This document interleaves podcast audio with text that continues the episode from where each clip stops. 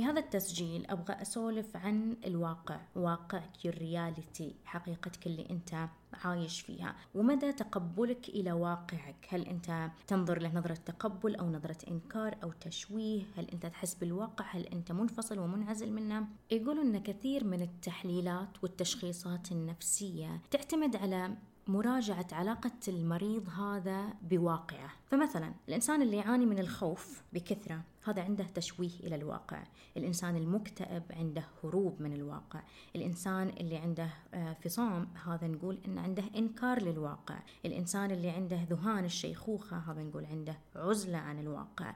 كثير أشياء ومشاكل حنا نمر فيها أساسا لها علاقة بطريقة نظرتنا إلى واقعنا. فمثلا لو عندنا شخصين ولنفترض أنهم تعرضوا إلى حادث واثنينهم صار عندهم شلل في الجزء السفلي صاروا ما يقدروا يمشوا على الرجلين واحد منهم قدر أنه يتقبل واقعه قدر إنه يركز على تطوير نفسه وذاته ويحقق إنجازات وإنجازات على مستوى دولي. الشخص الثاني صار عنده ثبات، صار عنده رفض ومقاومة إلى الوضع اللي هو فيه. دخل في اكتئاب ودخل في مشاكل نفسية. فإيش الفرق بين الاثنين؟ هي درجة تقبلهم إلى واقعهم وإلى ذاتهم. فرويد يقول أن الإنسان يتعامل مع واقعة ومشاكل حياته بكذا طريقة. أول طريقة هي الإنكار أشوف حدث ما فوق مقدرتي على التحمل فوق طاقتي ما صار أنت عندك عادة إدمان إلى شيء ما لنفترض أنها الكحول حتى لو كانت القهوة حتى لو كانت التسوق وصرف الأموال حتى لو كانت مشاهدة التلفزيون أحد يجي يقول لك أنت مدمن م-م. م-م. مو أنا إنسانة تتعرض إلى عنف من زوجها شريك حياتها. بالعكس هو زوجي أبو عيالي يحبني خايف علي. إنسانة بتنفصل من علاقة ما لا وكيف أنا أعيش بدونه؟ أنا أموت بدونه؟ إنكار. فمرحلة الإنكار تشرح حالها بحالها. على الأغلب كلنا وقعنا ضحية لها يوما ما. أما طريقة الدفاع الثانية هي القمع وهي أنك أنت تكتم. في قلبك في صدرك الصدمة الموقف الحدث الحزن.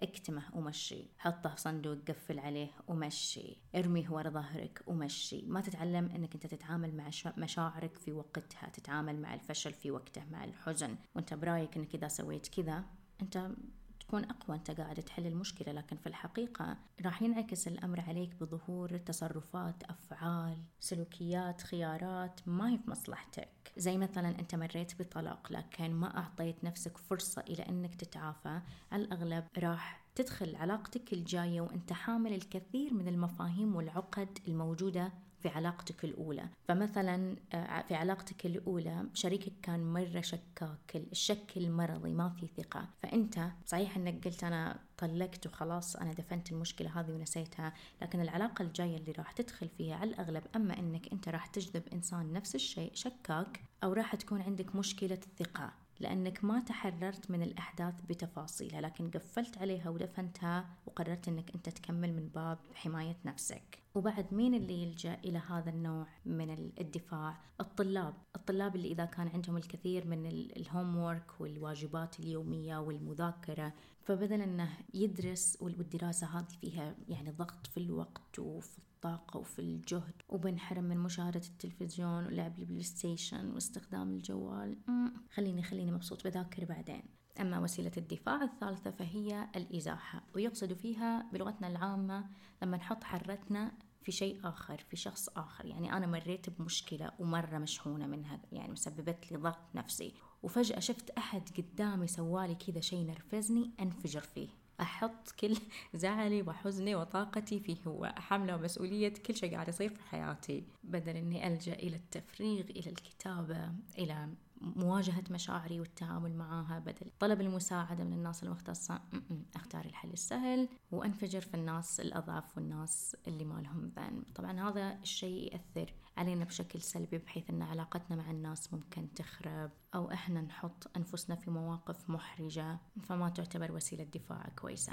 أما الوسيلة الرابعة اللي يلجأ لها الكثير من الناس هي الإسقاط. إيش هو الإسقاط؟ أن أنا ما أعترف بوجود مشكلة عندي. الناس هم اللي عندهم مشكلة. أنا خنت زوجتي بس المشكلة مو فيني. زوجتي هي اللي ما تهتم فيني وما تطبخ لي. ولا المتحرش هذا أحسن مثال. المتحرش اللي يتحرش بالمرأة في السوق وفي بالأماكن العامة عذره أنه هي اللي تطالع فيني هي اللي ابتسمت لي هي اللي بس الغير محتشم. ولا هل يقول أنا إنسان غير محترم قليل أدب ما فيني ذرة ذكورة مريض نفسي؟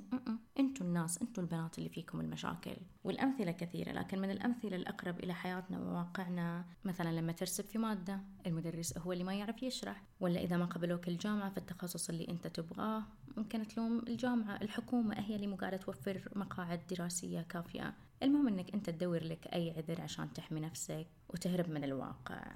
أما الطريقة الخامسة اللي يلجأ لها الإنسان لدفاعه عن نفسه وإنكاره إلى واقعه هي التسامي. شنو هي التسامي؟ إن أنا أدور على طريقة أنكر فيها واقعي لكن هذه الطريقة تكون مقبولة عند الناس وعند المجتمع وممكن يكون فيها تطوير. فمثلا وأنت صغير تعرضت إلى عنف عنف أسري. كان أحد من أهلك يضربك وباستمرار وأنت كنت صغير ما كنت تقدر تدافع عن نفسك أو أنك تتكلم إلى أحد. لكن لما كبرت أنت صرت أقوى صرت رجال. أنا الحين أقدر أدافع عن نفسي. فشفت حالك تدخل في مجال الرياضة الرياضة العنيفة مثلا الملاكمة أو اللي فيها قوة وتحمل. فبدل من أنه يرجع هالشخص إلى طفولته يتحرر من مشاعرها السلبية من ذكرياتها المؤلمة وصدماتها لا يقرر أنه يدفنها ويلجأ إلى شيء هو يقدر يتحكم فيه. أما وسيلة الدفاع السادسة هي رد الفعل العكسي أنك أنت أما تحب شيء وتبين أنك أنت تكرهه لأنك ما تقدر تحصل عليه أو أنك تكره شيء وتحاول أنك تبين حبك له لمصلحة ما أنت راح تكسبها في هذا الطريق. وهذه من مسائل الدفاع اللي نلقاها عند كثير من مثلا المبتعثين والمغتربين لما يرجعوا بلدهم. ان لأن هم ما قدروا يستمروا في خط حياتهم هناك اللي كانوا مرتاحين فيه اللي كانوا مبسوطين عليه. وخلصوا دراسة خلصوا عمل اضطروا إنهم يرجعوا إلى بلدهم. إيش ما كانت الأسباب؟ فيقعدوا يعيبوا في بيئتهم في بيتهم في أهلهم في أصدقائهم في جيرانهم في مجتمعهم. المهم إنه ما يتقبل الواقع. بالنسبة له هذا أسهل من إنه يفهم نفسه انه خلاص هذه مرحلة وانتهت. أنا الحين لازم أستقر أواجه واقعي وإني أتقبل المعطيات والإمكانيات اللي عندي. مثال آخر لما تكون تبغى تدرس تخصص ما بس ما حصل لك فتقعد تعيب فيه وتعيب اللي يدرسوا هذا التخصص. أو مثلا تبغى تدرس دورة ومو حاصل لك مبلغها المادي تقدر تعيب في المدرب وتعيب في مستوى الدورة والأمثلة كثيرة. أما طريقة الدفاع السابعة اللي يلجأ لها الإنسان بباب دفاعه عن نفسه وإنكاره لواقعه يطلق عليها الفعل المجرد. الفعل المجرد لما تركز على أشياء ثانوية بس عشان تهرب من واقعك الحالي. مثلا إنسان توفت والدته والدته عزيزة عليه يحبها لكن نشوفه قاعد يتصرف تصرفات غريبة يعني من يوم ثاني رجع يروح الجيم يروح يشرب قهوة ويسوي ممارسات يعني نقول هذا مو حزين.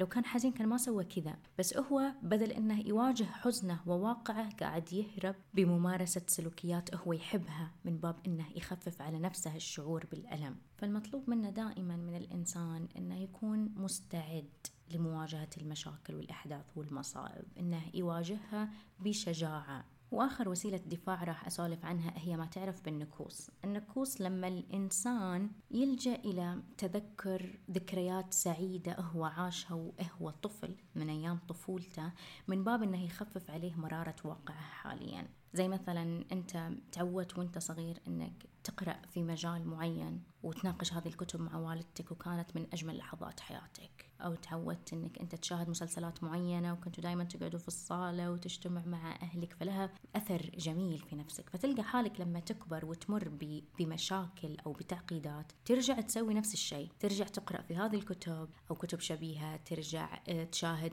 مسلسلات تذكرك بهذيك اللحظة عشان تشبع فيك شعور الأمان والطمأنينة اللي أنت قاعد تدور فيه.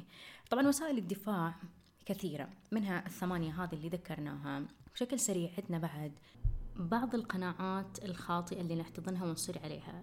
زي لما الموضوع ممكن لكن نقول عنه مستحيل. خلاص أنا ما أقدر عليه. أنا مو بيدي. مو أنا اللي أسيطر على الموضوع. فهذه هذه فيها إنكار إلى الواقع. يعني ما أبي أجرب ما أبي أعطي الموضوع فرصة خلاص قفلت عليه من الأخير. أو أن الموضوع مستحيل لكن يكون أنا عندي أمل إلا ممكن. ممكن أنا أقدر أسوي هذا الشيء وهو يمكن فوق مقدرتك فوق استطاعتك حاليا فهذه بعد فيها إنكار للواقع. فبمجرد حنا تمسكنا بقناعات معينة بآراء معينة على إنها حقائق ثابتة هذه فيها إنكار للواقع. فنقدر نقول إن الواقعية شيء نسبي. اللي أنت تشوفه واقعي ممكن مختلف عن واقعيتي أنا وأنا واقعيتي مختلفة عنك أنت. فاللي نبي نسويه بعد ما سمعنا هذا الفيديو اللي بعد اللي تعلمناه هذا كله إن إحنا نراجع أنفسنا نقعد قاعدة صريحة مع أنفسنا ونراجع شنو وسيلة الدفاع اللي حنا نلجأ لها.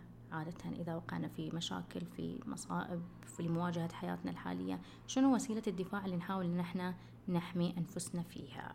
عموما هذا كل اللي عندي اليوم أصدقائي أتمنى تسجيل اليوم كان خفيف لطيف عليكم. فرصة أنكم تراجعوا أنفسكم تعرفوا أي ثقافة أنتم قاعدين تستخدموا بالضبط في مواجهة واقعكم وأمور حياتكم. إذا عجبكم التسجيل بليز ما ننسى المشاركة التقييم. مشكورين لحسن الاستماع ألقاكم في تسجيل جديد.